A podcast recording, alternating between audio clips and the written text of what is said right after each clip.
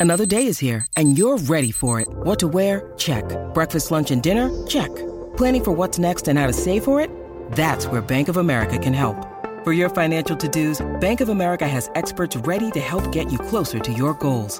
Get started at one of our local financial centers or 24-7 in our mobile banking app. Find a location near you at bankofamerica.com slash talk to us. What would you like the power to do? Mobile banking requires downloading the app and is only available for select devices. Message and data rates may apply. Bank of America and a member FDIC.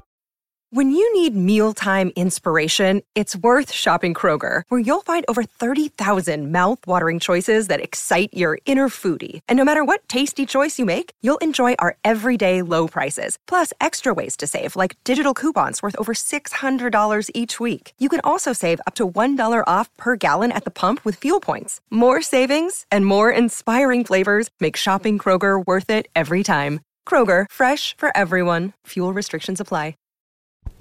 Thank you.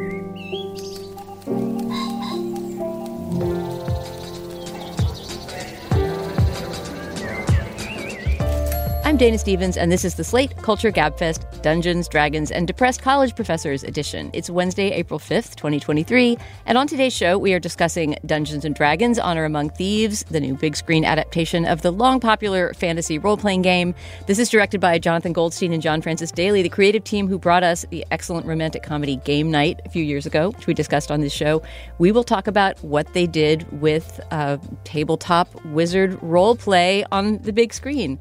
Secondly, in the new AMC series Lucky Hank, Bob Odenkirk, beloved to all as the con man lawyer Saul Goodman from the shows Breaking Bad and Better Call Saul, is back in a very different guise as college professor Hank Devereaux, a washed up novelist, an uninspired creative writing teacher, a man at various crossroads in his life. Lucky Hank co stars Mireille Enos from The Killing from a few years ago, another show we've discussed uh, here on the podcast. We will talk about Lucky Hank. And finally, Maggie Smith is that rarest of things, a poet, a good poet, who is also a viral internet presence. Her poem Good Bones became a social media sensation in 2016. Since then, she's become a popular online dispenser of what some might call inspiration, others might call hokum. She's also written a new book called You Could Make This Place Beautiful. We'll talk to Dan Kois, who profiled her back in 2020 for Slate. Joining me today is Slate culture writer Nadira Goffe. Hi, Nadira. Hi. Nice to have you back again. Thanks for having me. Yeah, April is this very in and out month for all of us. Like I'm going to be out for for a week next time, but that's kind of great because we've gotten to do things like have Nadira back in the studio, not behind the glass as she used to be as our production assistant, and also have co-hosts like Isaac Butler. Hey, Isaac. so nice to be here. Isaac, the first thing I need to do is identify you as the winner of the National Book Critics Circle Prize for nonfiction Thank for you so much. 2023 for your book, you. The Method. Give me the subtitle of your book. How the 20th century learned to act. How the 20th Century Learned to Act. One of my favorite books from last year. I was so, so excited for you when that Thank happened. you. So congrats. You know, we're book twins, Dana and I. So I just, I, I'm, it means a lot to me. Yeah, to- no, to I be Cavell, your, your Yes. book success is my book I success. agree, I agree. am I'm slaloming in your wake. yeah, no, it was, it was really awesome. I really didn't think I was gonna win. Uh, I literally screamed "What!" when they announced my name in the in the, and I was holding hands with my dad. Uh, uh, You Oh. know, because he was he was trying to keep me calm. But I will say that as great an honor as that is, it pales in comparison to my SFOP status here on the Slate Culture Gabfest. I feel like one more thing to note, a meta note before we start, is that we're all in the same room. Yes. Which I don't think has happened with me and two other Gabfest hosts since before the pandemic started. Yeah. I mean, well before, because you know, Steve and Julie and I for a long time lived in different places. So Mm. this is this is an incredible moment. Like we we don't even need the internet to talk to each other. It's right incredible. now. It's, so incredible. exciting. All right, to quote Mr. Metcalf, shall we make a show? Let's do do it. it. All right. Well, the new film Dungeons and Dragons: Honor Among Thieves is not the first big screen adaptation of the long popular role-playing game. There was a much more somber D&D movie just called Dungeons and Dragons released back in 2000, but this new version, which is directed by Jonathan Goldstein and John Francis Daley, takes a different and more playful approach to the material. Chris Pine, Michelle Rodriguez, Hugh Grant, Regé-Jean Page, and others play a motley crew of thieves, warriors, wizards, druids, and other vagabonds in the quasi medieval universe of the Dungeons and Dragons game. They're seeking treasure, magical amulets, justice, and love. I am very eager to talk with both of you about this, not least because you are both, unlike me, players of D&D, and I'm very curious about how you think this functions as an adaptation or not of the game. But first, let's listen to a clip. In this clip, you'll hear the voices of Chris Pine and Justice Smith, who plays the not very competent sorcerer, Simon, and an unidentified actor who plays a reanimated corpse. The concept of this scene that you're going to hear a clip from is that one of the magical devices that this crew has is a amulet. I can't remember what is a spell. I, I can explain here. It's an it's an amulet that al- that has a speak to the dead spell, which is a spell that allows you to ask uh, a dead person five, Five questions. questions. after which they return to being dead. Perlamon Tergatis. Here we go. Were you killed in the Battle of the Everhorse? Yes. Great. I mean, uh, not for you. Sorry for your loss. Four more questions, right? Yes. No, no, no. That, wa- that wasn't for you. Did that count as a question? Yes. Damn it. Only answer when I talk to you, okay? Yes. Why did you say okay at the end of that? I didn't. Fantastic. Where's the shovel? I mean, even just on audio, that works so well. I think, and Isaac, you were saying before we taped, you agree with me. I think that might be the funniest scene in the movie. And for me, that's some stiff competition because I don't know about you guys. I'm the movie critic. I'm going to talk first because Steve Yeah, always asks me first on movies. I love Dungeons and Dragons. And I went to it in such a mood of just why I'm not a game person. I'm not a gaming person. I've never played this game. Game adaptations are cynical. And I should never go into a movie, any movie, thinking that, but especially a movie based on a game, because I remember stomping into the Lego movie in exactly the same mood and then being absolutely delighted. And it was on my 10 best list for that year. So I wouldn't say that this succeeds quite as well as the Lego movie, but I was actually amazed how much fun I had watching Dungeons and Dragons, and we can get into all the reasons why. But I think for me, one of the main things is that it does not assume any knowledge of the game, and that it is not a meta story about gameplay, which I just assumed that at least there would be a frame story where you know some nerds in a basement were playing D and D, and then we would switch back and forth between the universes. Not least because there was a promotional trailer, a really charming one, in which the geeks, all three of the geeks from Freaks and Geeks, one of whom is John Francis Daley, who co-directed and co-wrote the movie. Uh, play older versions of themselves playing D&D. It's super charming. You can Yeah. find it online and they're all saying like, "How long have we been playing D&D? Why, why do we have beards now? We're grown up." We should probably wrap it up. It's getting late. We've been playing for 23 years. Man, time really flies when you're playing D&D. And I thought that either those guys or some other dudes and girls would be playing the game in the movie, but that is not the case. It is a complete in universe experience where we are among the elves and the dwarves and the druids and whatnot. Um, you guys can take it from there and talk about how it works as a game adaptation, but I just want to say that I did not expect to be living, laughing, and loving the D&D movie. That, that's a good point, Dana. I think that there is the exact same amount of wink in the film that there is in a good D&D session. You know, Dungeons and Dragons it has become a kind of cooperative storytelling endeavor. That's what its rules are about is that we all sit around a table and we make up this story together. It started much more as like a tactical combat almost board game. And the storytelling stuff was totally secondary. And that those have sort of gradually flipped. And so I think at its best, it really does have that feeling. Like the story is totally digressive. The characters get distracted by random bullshit. Um, they screw up all the time. And the closest it comes to a meta commentary on gameplay is actually Chris Pine's character has a speech about failure and how failure is the essence of what they do. And it actually is true that in role playing games, failure is what makes the story interesting, not success. It's that you have a plan to do something and then the plan falls apart. And then everyone, including the dungeon master who is running the game, has to scramble to come up with what the story is going to be because you all fucked up, right? That's actually what makes Dungeons and Dragons fun. It is not, I leapt off a cliff with my sword and I stabbed the dragon through the eye and he died and then his belly split open and there was a magic ring in it and it, it made me able to fly or whatever. Uh, I will say that if you do know Dungeons and Dragons, there's a lot of fan service in there, which they've done a good job of hiding. But there was a row in front of me at the Alamo Drafthouse that were all in medieval costume, and they were going effing nuts during the whole movie. They're like the Harpers. They talked about the Harpers, or you know whatever, displacer beasts, or you know whatever it was. Nadira, what about you? What first? I want to know a little of your background with D and D. Have you played it a lot? No, I'm very, very new to D and D. I've only been playing for, I would say, maybe like two or three months. And who are the other people in your game? they are other Slate people. do you do it in person or online? Well, we did do it in person, but then as life happens, some of us have moved away, and so now we're transitioning into a sort of online version of D and D. But I say all this to say, yes, I'm a theater kid. Yes, I am new to D and D. And this movie, I completely agree with Isaac, is so fun and has just enough of hinting at what the game is actually about. Never in my life have I wanted to actually jump into a gelatinous cube so much, but this movie made jumping into a gelatinous cube seem so fun. and I really, really enjoyed it. I think that to just sort of echo what Isaac was saying, there's a, a line in the movie where Chris Pine's character is introducing himself to this new character that they're trying to, you know, get join the crew. And she's going through everyone else's role and she's like, you know, well, if you do this and you do this and you do that, then what do you do, Chris Pine? And he's like, well, I make plans. And she's like, okay, well, the plan is already made, you know, what, what beyond that? And he's like, well, when, when something goes wrong, then I make a new plan. And she's like, so you make plans that fail? Which is like, yes, yes, D&D is about making plans that, that fail. And I think that that is something that was so well done in this movie.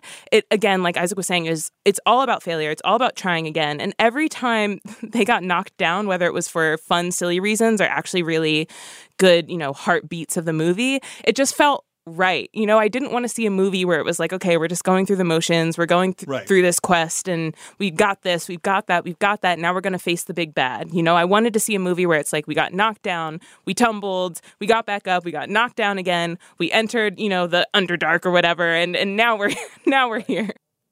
I, have a feeling I actually had the most negative opinion. I liked the film. I just didn't think it was that great. Uh, Mm-hmm. I'll- admit uh, in this room. And part of me wonders if like we're so used to the like personality-less glop that Disney has been squeezing out of the MCU tube Mm-hmm. that like here comes one that has like some charm and personality and we're just like so excited by it.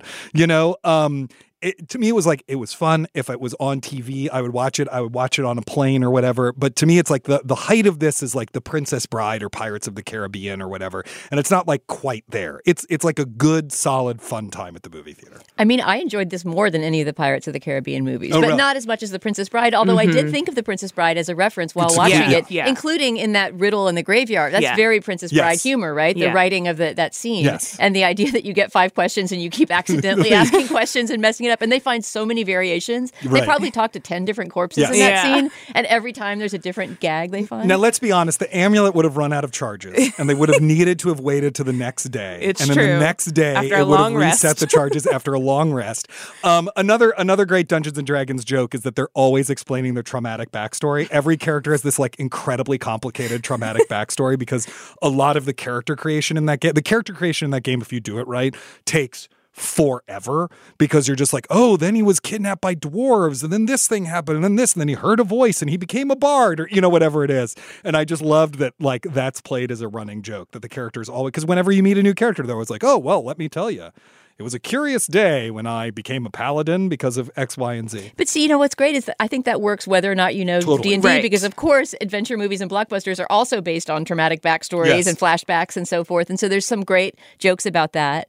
I mean, I'm going to stand up for this movie for the exact reason you just stated, Isaac. Like, I just feel like movies are at such a dire moment, particularly these kind of blockbusters. Just recently, there was a, a tweet from a fellow film critic of mine, Matt Singer, that went semi viral complaining that there's no more movies his kids can watch, Right. right? Mm. Like, they're too young for, you know, big violent superhero spectacles and don't really like them.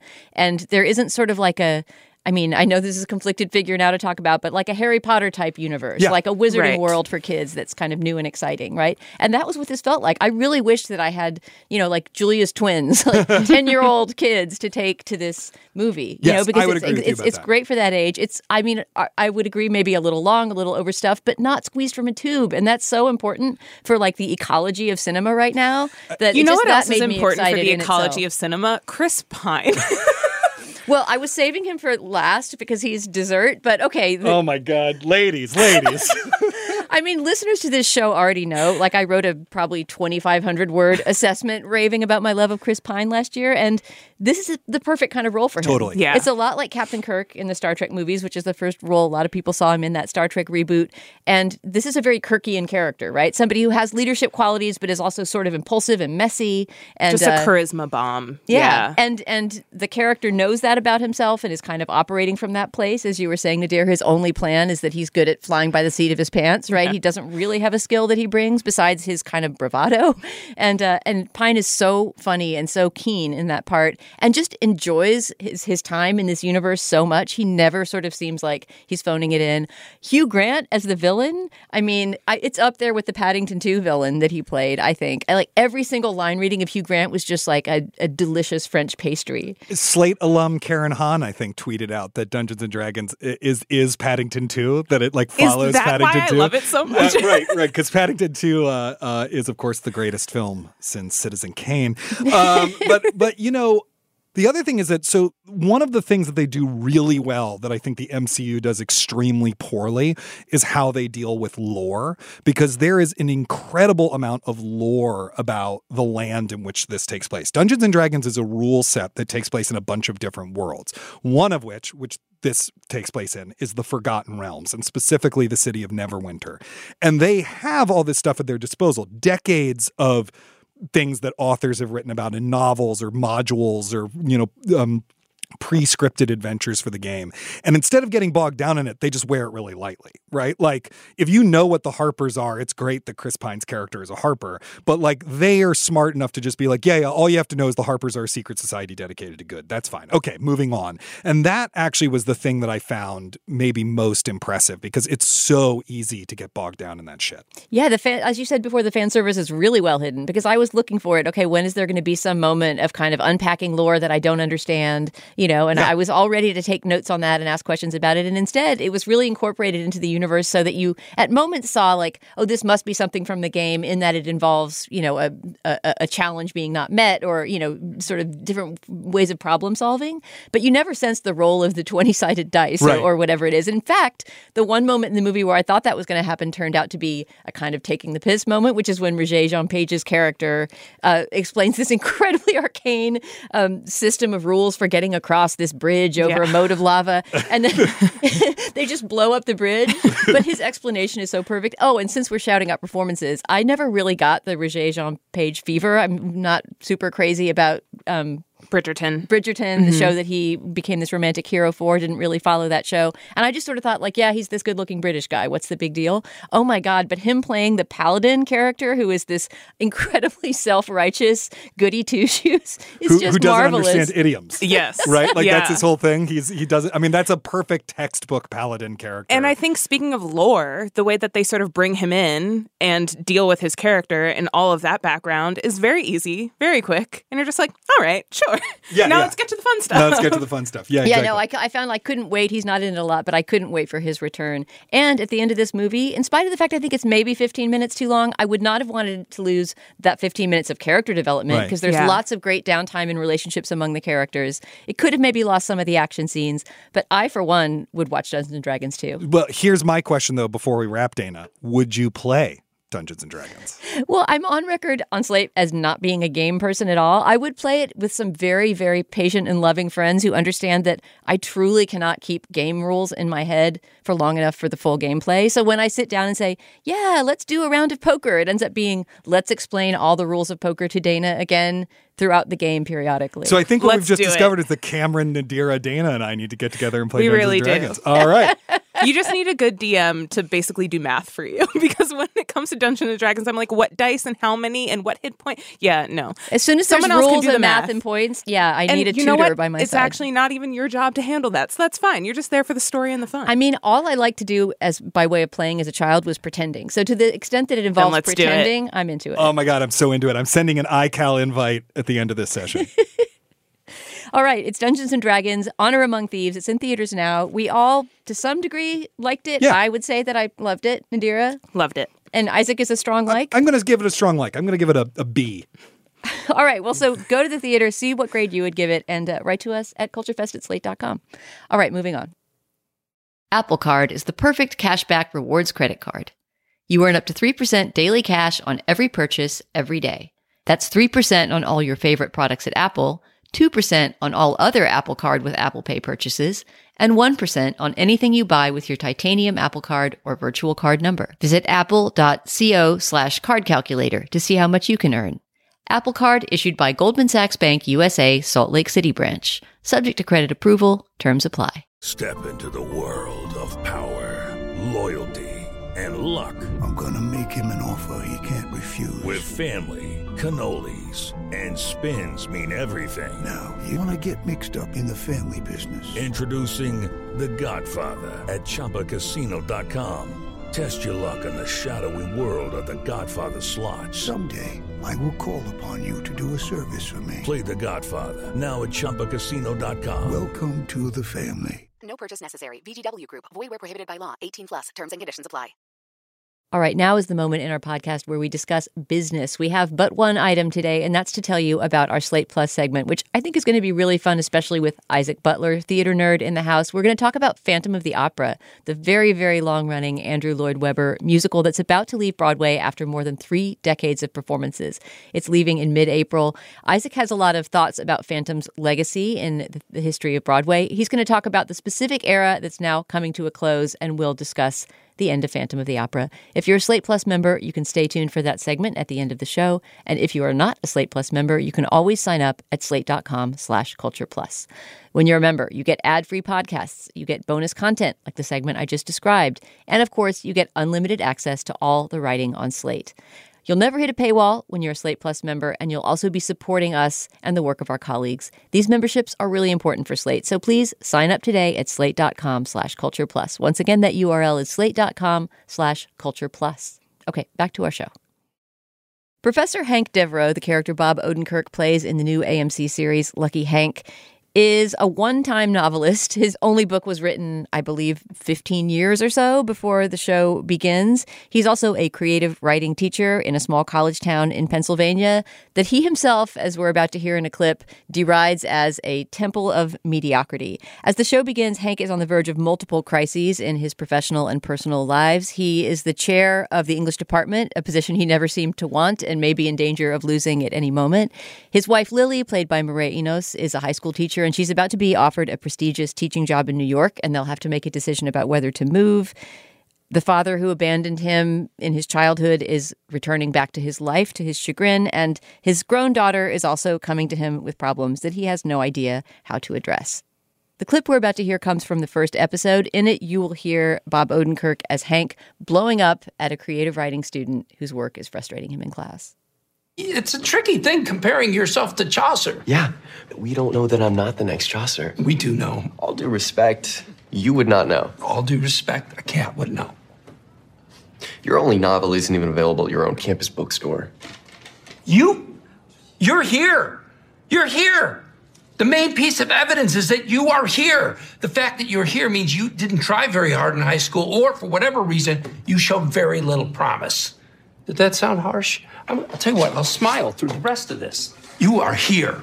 And even if your presence at this middling college in this sad, forgotten town was some bizarre anomaly, and you do have the promise of genius, which I'll bet a kidney that you don't, it will never surface.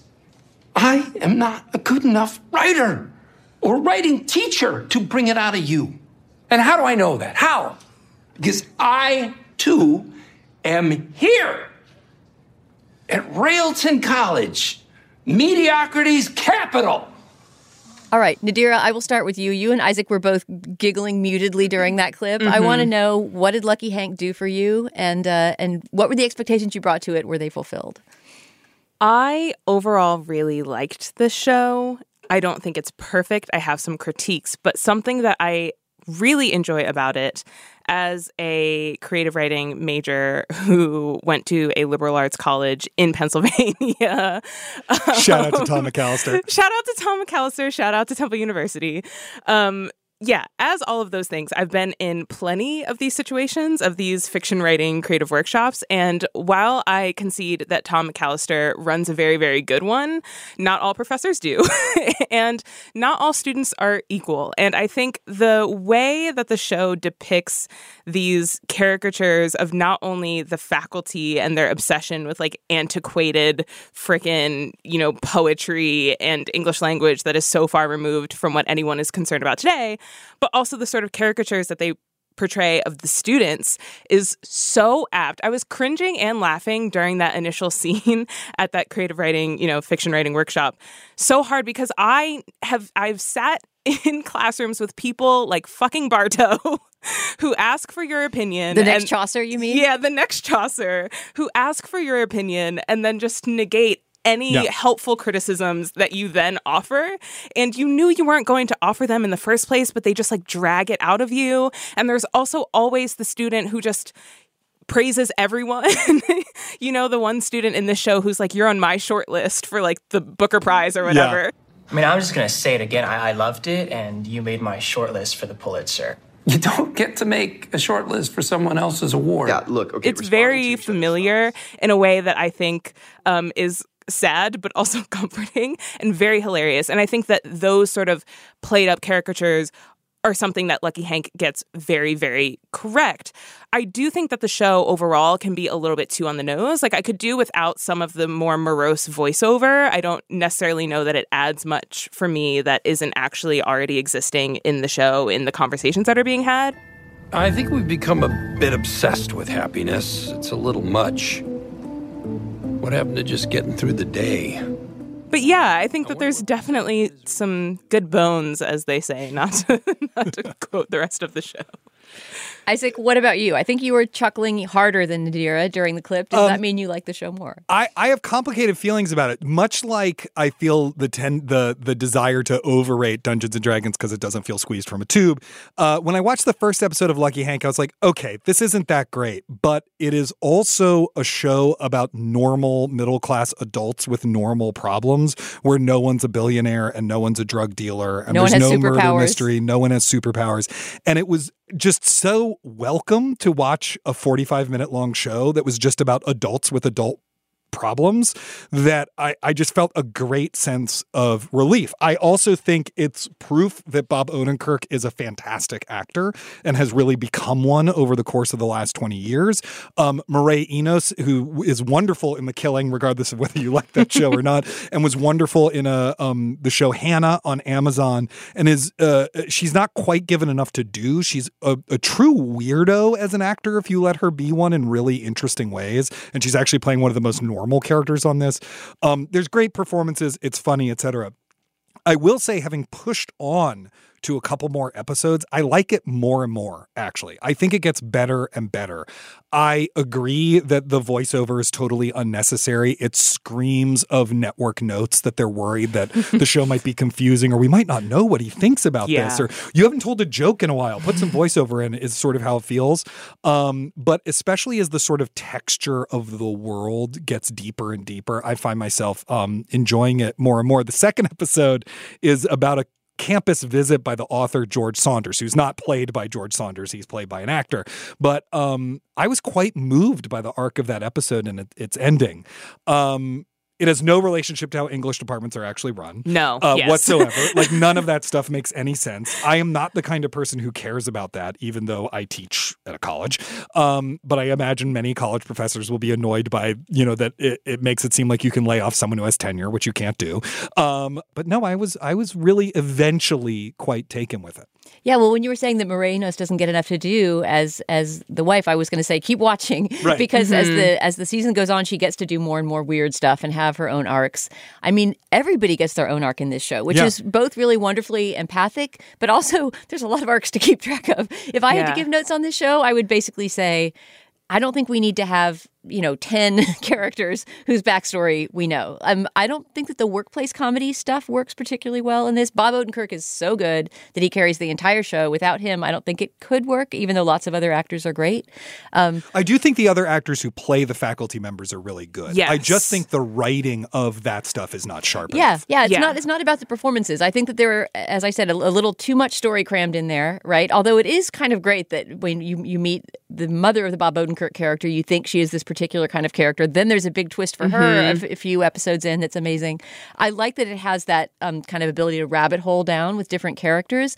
But the workplace stuff in the faculty lounge, it it just felt wrong to me. And not just because it misrepresents the profession in some ways, although I have a couple of notes on comical misrepresentations of the profession, but because it didn't feel like it, it felt like the conflicts between them were not um, specifically written in the way that some of the Yeah. interpersonal relationship stuff were. It felt like broader sort of campus comedy. Like you've got to have, you know, whatever, the politically incorrect shit stirring Yeah. professor, and you've got to have the the self-regarding narcissistic poet. And many of those performances and individual scenes were well written, but it felt too much like uh, a, a writer's room coming up with a mix of, of academic types. I will also say, I just have to say this because if the show is a hit, someone is going to write this piece, and I know that, and it's going to be an annoying piece. And so I just have to get this out of the way.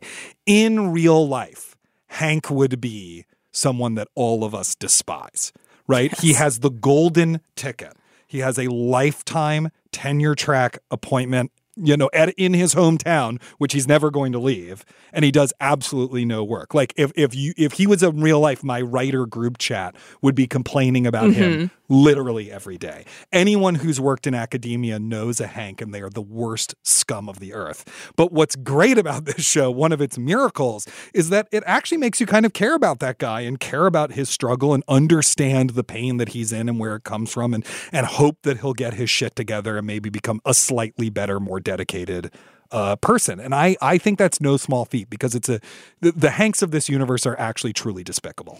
I agree. And in, in the George Saunders episode in particular, the second Mhm. episode you were talking about, it does that via valuing what he doesn't value, Yeah. right? Valuing Yeah. language and writing and teaching and work and having George Saunders represent that without having him be sort of a goody two shoes kind of character. The the moment between George Saunders and who's the who's the guy who the terrible writer in the creative writing class Bartow. B- Bartow. Yeah, the the scene between George Saunders and him where Saunders still gives him generous feedback that will make his writing better even though that guy's never going to be a good writer Yes. is like it's such a it actually made me like believe in teaching, Teaching, again in yeah, a weird way. a i was like i was actually like very moved by that. Because as much as the show gets like a lot of stuff wrong like all the discussion of actual writing is completely right on. Like all the references are right on that he has Jesus' son on his bedside table, which is the book that every creative writing professor reads over and over and over again. You know, that it's George Saunders that's his friend, the feedback they give the students, all that stuff actually felt really right on target. Can I say one thing that really didn't? Just Please because do. it's it's just silly and comical. But his father is supposed to be this eminence, right? His Yeah, his, his he's father, like William Shawn or Yeah. who's, who teaches at Columbia Yeah. and is this kind of legend, and and Hank kind of can't f- fill his footsteps.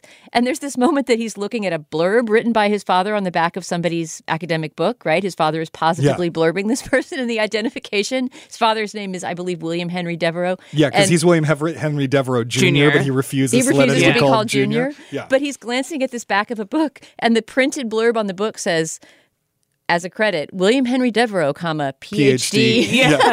like that would look so bogus that your only qualification. I mean, I should go around blurbing every book. I have a PhD too. Uh, yes. I did notice that, which says that you were correct because I would not usually notice that if it wasn't. So the two things we've learned from this week's episode is is Dana is soon going to play Dungeons and Dragons, and if you need a book blurbed, write to Dana.Stevens at slate.com.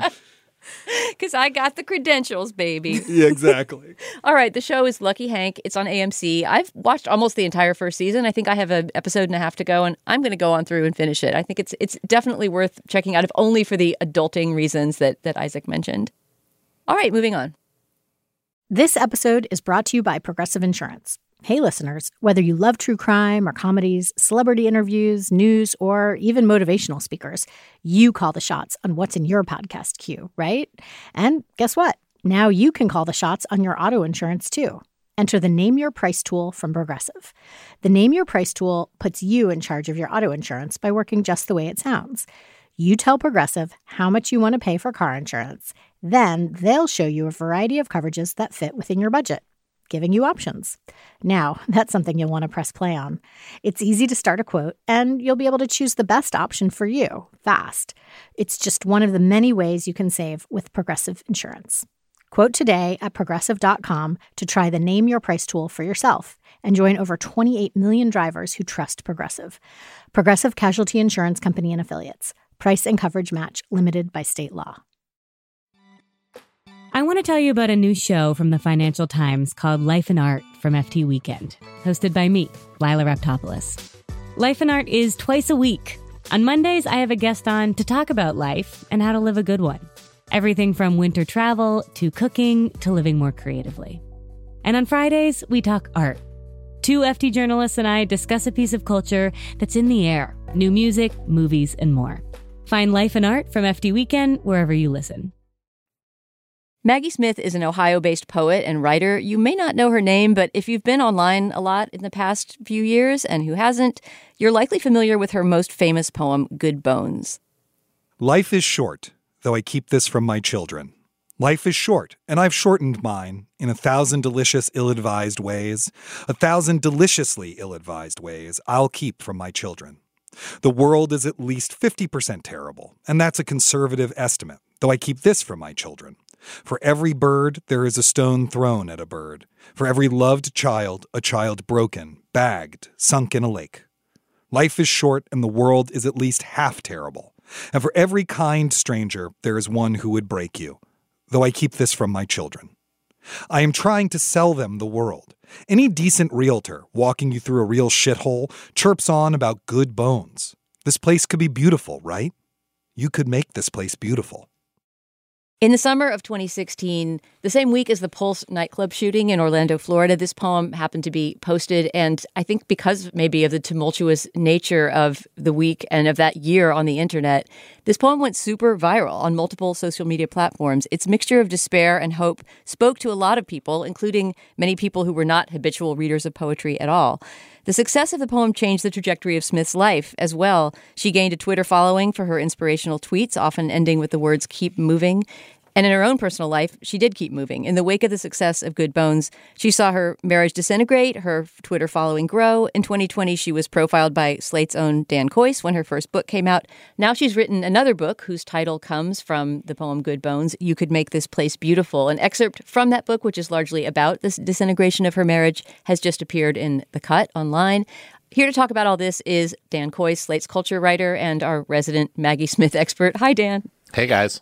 I guess, Dan, maybe I'll start, even though this is now um, a few years ago that you wrote this profile about Maggie Smith for a different book. I'm, I'm just going to ask, like, why did you want to talk to Maggie Smith? What is it that you think is, is worth noting and talking about about the uh, the longevity of this poem and the phenomenon of its uh, its viral fame? I was really interested in what happens to uh, uh, extremely unfamous poet. Like she was unfamous even for poets. When you have this lightning strike, the kind of lightning strike that usually when it hits people uh, is bad for them. Virality is almost never good for you. Um, but in this case, it's sort of she was able to make a career out of it. But as this essay in the cut also notes, and as she talked with me a little bit, uh, you know, when we were uh, when I was reporting the profile, it was also one of the things that revealed the schisms in her marriage and the sort of fallout from that virality and from the new kind of career it gave her um, contributed to the end of that marriage. And the poem itself is about hope in hard times.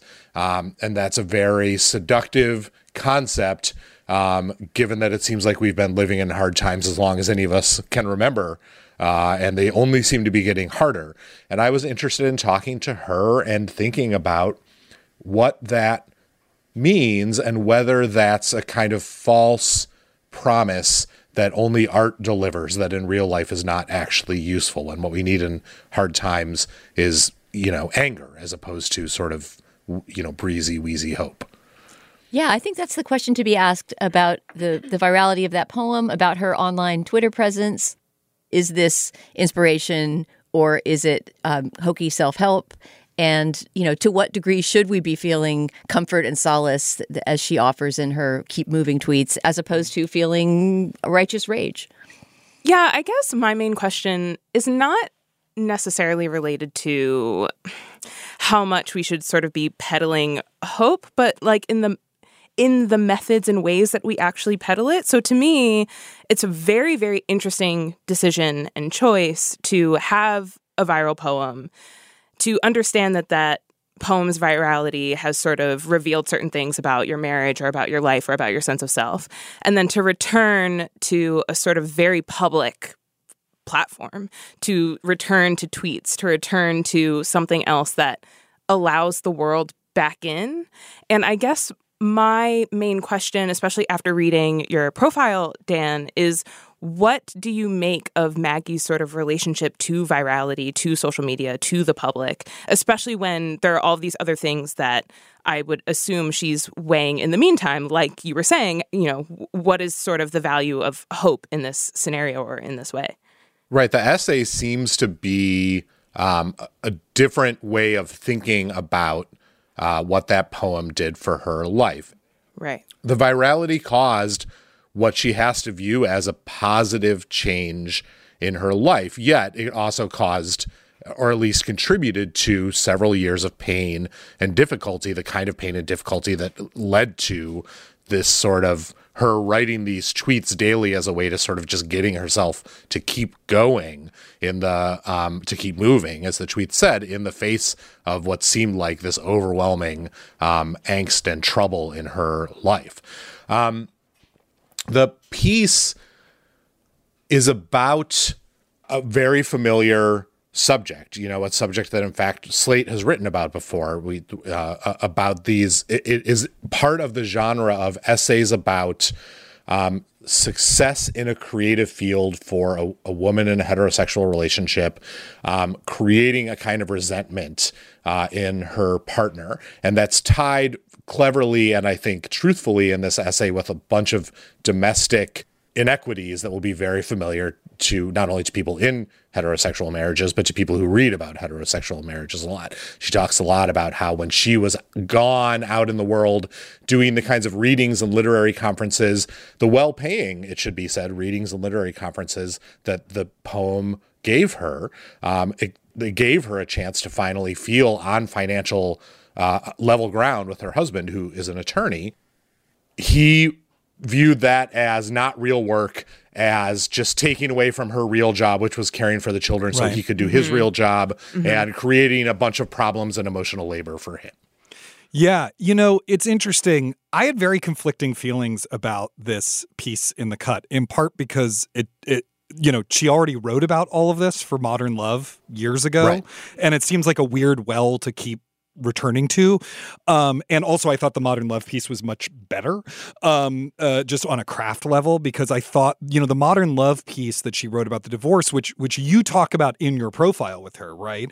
It has yeah. this really fascinating image of her returning to Google Maps to sketch out this previous image of her life, because the Google Maps image of her home is back from when she was still married to her husband, which I find really fascinating. Whereas this is like filled with a lot of jargon terms like emotional labor. Like it's lacking the specificity and literariness of that earlier piece. And I, I don't know. I just sort of felt and like. in fact, the one real like literary move it makes at the end is essentially a rehash of that modern love move, which is her pulling mm-hmm. up in mm-hmm. front of the old Victorian that she used to live in with her husband. Yes, yes, exactly. And it's interesting because, you know, like the poem, the, the thing that you point out in your profile is the poem goes viral, which leads people to take a meaning away from it that is not actually in the text, right? Mm-hmm. The text is about forcing yourself to find hope. The text is about a desperate search for hope that requires lying. You know what I mean? And then and people took away from that conflicted feeling about hope. Oh, there is hope to be found in dark times. Do you know what I mean? And I I wonder sort of about the transformation of that interesting conflict in that earlier piece into what what feels like more and more increasing certainty. I don't know. Did you see? Did did any of you see that, or am I totally barking up the wrong tree here? Well, that also seems like a product of the way your feelings about the this relationship revolve, right? Right. If you're in the midst of a divorce, as she was when she wrote that modern love piece, when it's all fresh and especially hard, um, you are going to project, I think, a lot more uncertainty about the situation. Years later, when you're writing about this in the form of memoir about a Mhm. settled event that is now that you remember in a certain way th- that kind of certainty is going to come through in the writing not always necessarily to the um to the betterment of the piece Right, right. There's a difference between like well, finding your own psychological closure and what might make the most literary sense, right? I have a perhaps silly question, and if it is silly, you can just tell me to buzz off. But I think the the one thing that I found myself wondering after reading the Modern Love piece, after reading this excerpt, after reading Good Bones, all three of which I found to be particularly grim, but maybe that's just me and my own sort of sensibilities, is what does Maggie Smith want? Like, you know, what are we you, we sit here, we read these things and sometimes it seems clear, but when I think about it all as a whole and when I think about the trajectory, I'm just not entirely sure. And is maybe yeah, maybe that's the wrong question, right? You mean out of her career? What does she out of anything, out of her career, out of out of this- our response out of our response, out of, you know, like like what is sort of the the point? that's definitely not a, a dumb question in any way it's one that essentially the profile asks as well Hmm. um, you know the the cut essay is making a certain kind of argument about recognizing your own worth in a relationship and in the world um, and sometimes that recognition comes to you from an external source.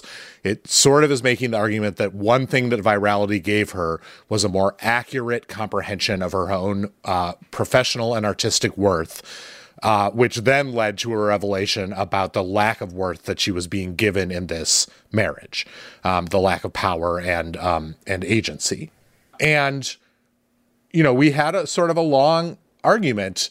I mean, argument is a strong word, but like a debate that day that I profiled her about um, why sadness is so prevalent in her work, why it all does seem a little bit grim sometimes, even if people pull from it this kind of feeling of being seen that gives you that like zoom of hope. Um, and I asked her basically why is why isn't there more anger? And one thing that I actually find quite salutary about this cut piece is that though it's a little muted and though she's still polite in the way that only a born and bred Midwesterner can be, um, she's very clearly angry. Yeah, Mm. And I would agree. that anger at this ex husband is the animating force behind this piece. She was very hesitant when I interviewed her to speak too unkindly about the situation, in part because she was still like negotiating. I think probably mostly because she was still negotiating the settlement and she just didn't want to fuck that up. But like she was very angry then, but asked me to basically not put that in. She's very angry now and she's writing out of that anger. And I think that is like a useful and interesting step forward. One point you make in your profile of Maggie Smith, Dan, that that I love and that I think is is a suitable place to end the conversation is that it's not very often that ambiguity goes viral. you know, I mean, that poem is nothing if not ambiguous, as you said, Isaac. It's basically about about the paradox of parenting and how you sort of have to put on a brave face to keep on going, and uh, and that is a, is something of a strange uh, thing to go sensationally viral. So if there's one inspiration that I take away from this whole story, it's that poetry still matters enough that everybody read the same poem in 2016 and is still talking about it. That in itself, I think, is kind of cool. Anyway, Maggie Smith's new book is You Could Make This Place Beautiful. I believe it comes out next week. So um, check that out and come to your own ambiguous conclusions. Dan, thank you so much for coming on to talk about Maggie Smith with us. Thanks, everyone. Congratulations on your award, Isaac. Thank you, Dan. Well, we have done it. We've careened to that moment in our show when we endorse. Uh, Nadira, I'll start with you. Yes. This past weekend, I was hanging out with some friends, um, and one of my friends had come all the way from Queens to Brooklyn. For anyone who doesn't know, quite a long, epic journey. And so we wanted to make the trip worth it. So instead of just doing the one thing we she did travel for, which is to get donuts because we're both obsessed with donuts. Um, we wanted to spend more time together, but it was rainy and we weren't sure what to do. And we were in Brooklyn Heights. And so we just Googled and we found that we could just quickly attend the New York uh, City Transit Museum. And so we went to the New York City Transit Museum, which the entrance to which looks like a, a, fake subway entrance. And so we walked past it a few times. But when we finally went down into the museum, it's, you know, $10 entry it was so fun. There were kids around, you know, in the museum that were going through the old turnstiles and pretending to drive the bus and stuff. But then it also had actual legitimate information about the construction of the subway system and not just like, oh, these are the heroes, but how people of color and immigrants, you know, were forced to do the harder, more dangerous labor and all of this really important, actually good information. And it turned out that we had so much fun there that we stayed there for an hour in a museum that is surprisingly big and underground. Um, and I hesitate to sort of recommend something so local, but I think that my overall endorsement is for the sort of weirdo small museums that might be in your city or in your area, the sort of random stuff that you would only go to if you were trying to fill a specific void of time and it was raining outside or you needed to, you know, find something to do because we truly had the time of our lives. We learned a lot of really great information. I got some merch. It was good. It was, it was Did you time. go to the old subway trains that yes. are in the basement and look oh, at the should, old ads? You should see my phone. It is full of not only like goofy photos of us in them, but the photos of the ads and there's a whole room that's about um, sort of international posters about subway etiquette and so you know it's it's very very cool museum so hey, if you're a brooklyn parent that place is a lifesaver every brooklyn parent i know has spent countless afternoons there great. with their stir crazy kid running them around it's great and they uh, they do all kinds of school trips and events Yeah. too Yeah. in fact i have one specific event related to that museum that i really wanted to do last week and i couldn't because i had a, a work thing scheduled during it but every year on the opening day of Yankee Stadium, the Mhm. first ball game, they run the t- Transit Museum runs a 1917 vintage train all the way to Yankee Stadium, and No you can get on it for just a regular subway fare. And I had it in my calendar. I've wanted to do it for years. I had it in my calendar to do this year, and then I had an interview scheduled at exactly that time. So they'll have to wait another year, but do it with me some year. Oh, Get on the 1917 definitely. train. It's got all the original. I think they have old ads in it, probably the same stuff as at the museum, and uh, you know you can just pretend it's the olden times. Amazing. Isaac, what about you? What did you experience this week? Uh, all right. Well, I, I, uh, the thing that I experience, I have two endorsements. One is something I experienced this week, and one is something related to this week's show. I always try to do one endorsement that's related to something we talked about. The thing I experienced this week that was an unexpected delight is the film The Unbearable Weight of Massive Talent, which is the movie where Nicolas Cage plays himself going to, and he's paid to attend a birthday party that is hosted by Pedro Pascal, and then the CIA recruits Nicolas Cage to uh, spy on Pedro Pascal because he's an international arms dealer. Um, I was expecting it to be really dumb and fun, and it is dumb and fun, but it is also surprisingly weird and ha- almost as weird as Nicolas Cage himself. Uh, among other things, there's a, a CGI smoothed ghost of young Nicolas Cage that Nicolas Cage has arguments with throughout the movie.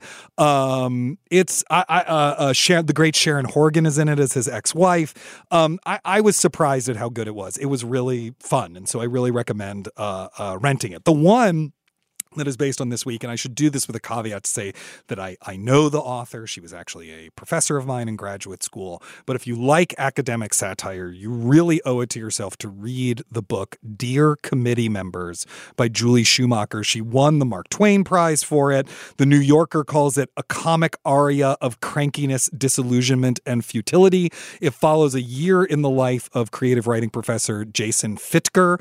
Um, but the entire story is told through letters of recommendation that he is writing for various students and colleagues as they negotiate their lives. But it has a whole story in it, actually quite funny and then eventually quite moving one um, told through these letters. It's really clever. You'll read it in a sitting or two. It's maybe 200 pages long. Uh, it's really great. Someone should adapt it. It's a lot of fun. So that's The Unbearable Weight of Massive Talent and Dear Committee Members. Nice. We talked about the Nick Cage Pedro Pascal movie here on the show, and we all really, really liked it too. Um, An unexpected treat, I thought. yeah, it's got it talk about its own voice. It's just Yeah. completely original. Not everything in it works, but come on, Nick Cage and Pedro Pascal having buddy comedy banter moments. What is not to love? And what about you, Dana? Isaac, my endorsement this week does flow out of a segment. I was actually saving this endorsement up until Julia was around because it was in response to something Julia said recently on the show about not being able to get into the short story, that she's just not a short story person. And she's always thinking, why isn't this a novel? I mean, I didn't at that moment feel like I could jump to their defense because I'm not a huge reader of short stories either, but I feel like that's, that's my shortcoming rather than that particular mode of fiction. But as it happens, I just read, or rather listened to as an audiobook, a George Saunders book, call back to our segment on Lucky Hank, uh, about the short story. There's this book that he came out with, I believe it was a couple years ago, called A Swim in the Pond in the Yep. Rain. Do either of you know this? I haven't read it, but I know I know of it. So yeah, the concept of it, which had seemed to me a little bit high concept, but is actually very simple, is that it's uh, it's an alternation of George Saunders talking about a series of Russian short stories that he's taught over many years in his in his writing classes by Chekhov, by Tolstoy, by Turgenev, um, and different actors reading those aloud in the audiobook. So you'll hear George Saunders' voice, you know, giving the intro and sort of talking about the background, and then we'll switch over to a voice of various story readers, and Phylicia Rashad is one of them. Uh, I can't remember who else. Rainn Wilson reads a story. Various actors come in and read the stories themselves, and then you go back to George Saunders essentially giving a class on the story. I would imagine with material that he's used for teaching students for years, and it just really it was such a profound experience. First of all because the stories are incredible and most of them i did not know at all. Um, and secondly because you really do feel like you're being taught by this wonderful wonderful writing teacher who really gets to the craft of what makes the stories work. He's not a literary critic. He's not approaching them in that way. He's really approaching them as a craftsman and a person who is trying to think about how to use those lessons in his own writing. So it becomes both a kind of writing advice book and a, a way of understanding Russian literature. I didn't love the way every actor read their story, so I but I loved George Saunders re- talking. So I sometimes switched back and forth and would just you know if you can find all these stories in PDF form, Right. basically they're famous old stories in the public domain. So read or listen to the Chekhov, Turgenev, Tolstoy, and Gogol stories in A Swim in the Pond in the Rain, and then listen to the audio of George Saunders explaining those stories to you. It was so, I actually made it last as long as I could because it was such a pleasure to listen to this that I would just decide I'll just do one story in the explanation today and then I'll wait for the next one um, A Swim in the Pond in the Rain.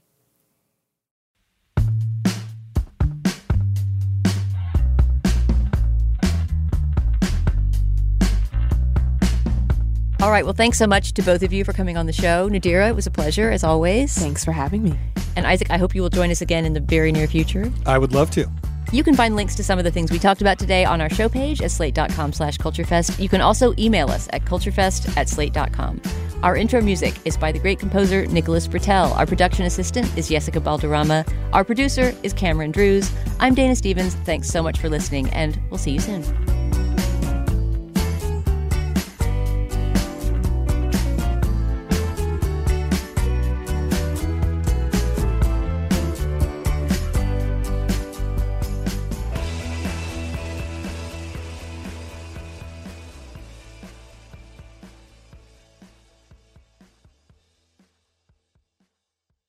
Ryan here, and I have a question for you. What do you do when you win? Like, are you a fist pumper? A woohooer, a hand clapper, a high fiver. I kind of like the high five, but if you want to hone in on those winning moves, check out Chumba Casino. At chumbacasino.com, choose from hundreds of social casino style games for your chance to redeem serious cash prizes. There are new game releases weekly, plus free daily bonuses. So don't wait. Start having the most fun ever at chumbacasino.com. No purchase necessary. Group. Void were prohibited by law. See terms and conditions. 18 plus.